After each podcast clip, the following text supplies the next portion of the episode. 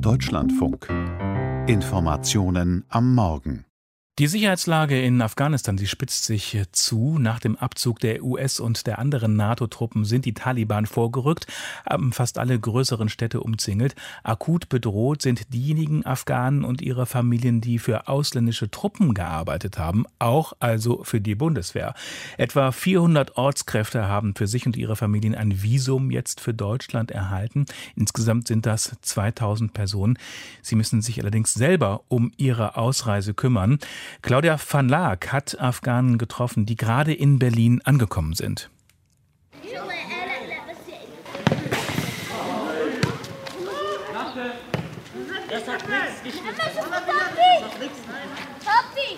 Sie kicken, fahren Dreirad, springen in die Pfützen, zischen auf Skateboards vorbei.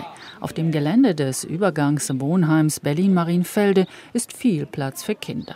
Auch für die drei Söhne und die Tochter von Sayed Sawar Shahzad. Sicherheit ist gut hier.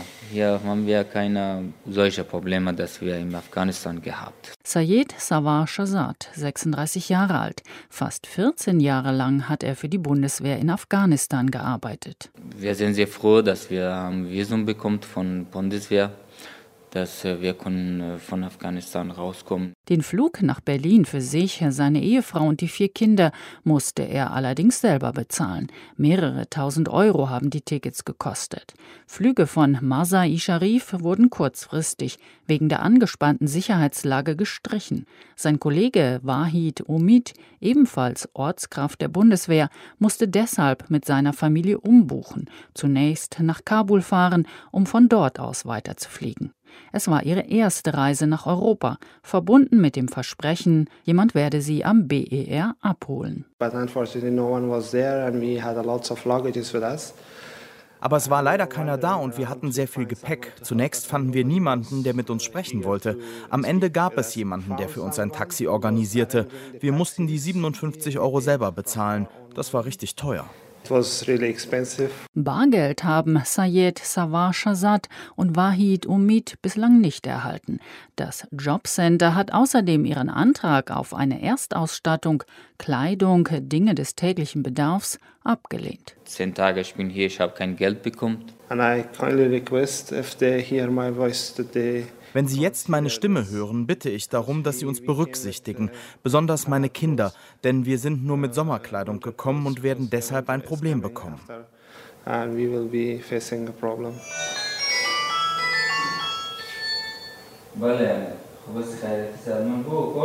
Sayed Sawar Shahzad geht ans Handy, sein Cousin ruft an.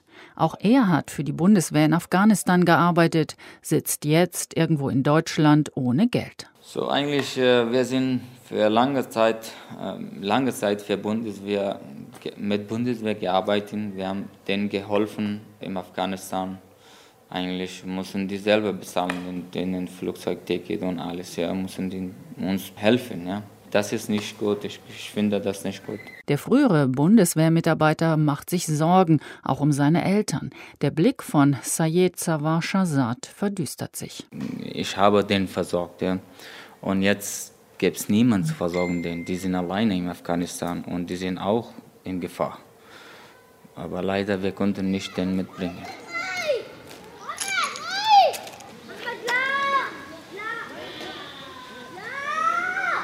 Die erste Unterkunft der afghanischen Ortskräfte in Deutschland. Das sind sanierungsbedürftige drei- und vierstöckige Blocks aus den fünfziger und sechziger Jahren. Das frühere Notaufnahmelager Marienfelde. Ein historischer Ort. Die zentrale Westberliner Anlaufstelle für alle D D R-Flüchtlinge. Sehr viel Geld ist seitdem nicht in die Wohnblöcke investiert worden. Die Bäder haben keine Waschbecken, lediglich eine gusseiserne Badewanne. Wahid Umid stört sich außerdem daran, mit mehreren hundert Flüchtlingen aus vielen Ländern der Welt zusammenzuwohnen. Das sind Illegale, sagt der frühere Bundeswehrhelfer aus Mazar-i-Sharif. Wir sind es nicht. So they are illegally living here and they have mixed us with them. Wir haben für die Bundeswehr gearbeitet. In gewisser Weise haben meine Familie und ich uns für sie geopfert.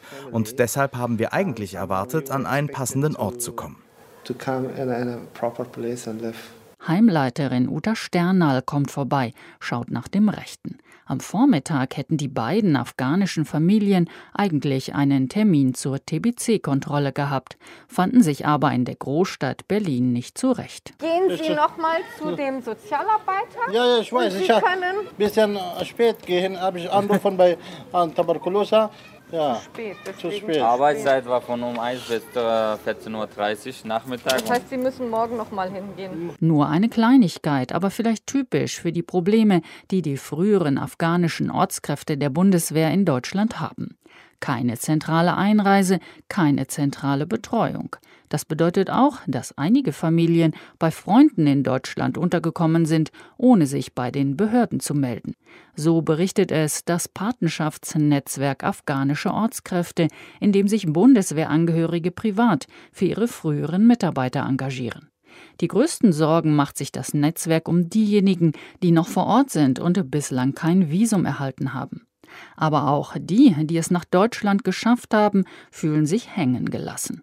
Die Leiterin des Wohnheims Marienfelde, Uta Sternal, fasst die Lage so zusammen. Da stimmt etwas nicht, weil sie ja für die Bundeswehr gearbeitet haben, tätig waren, sich in Lebensgefahr begeben haben. Und wenn wir die Menschen dann alleine lassen oder hier auch nicht richtig aufnehmen, begleiten, unterstützen und das tun, was uns ja auch möglich ist, dann werden wir unserer Aufgabe und Verantwortung nicht gerecht. Ja, es ist auch beschämend. Also ich habe mehrmals gesagt, auch zu den Menschen hier, es tut mir leid, schäme ich mich auch. Ja.